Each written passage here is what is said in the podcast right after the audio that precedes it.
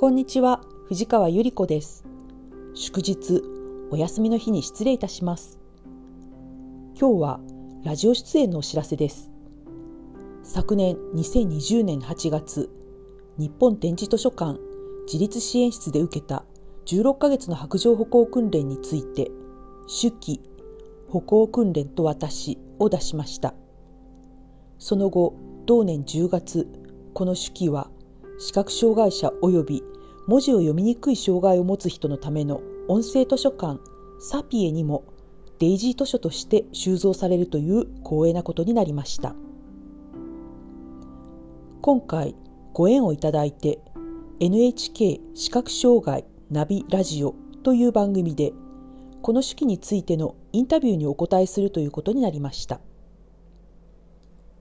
9月26日日曜日午前7時30分から8時。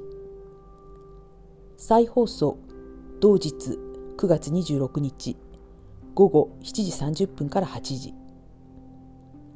NHK ラジオ第2視覚障害ナビラジオ。今月のトピックス私の歩行訓練記。歩行訓練は喜びのパスポート。精一杯頑張ってお話してきました。よろしければどうぞお聞きくださいませ。以上お知らせでした。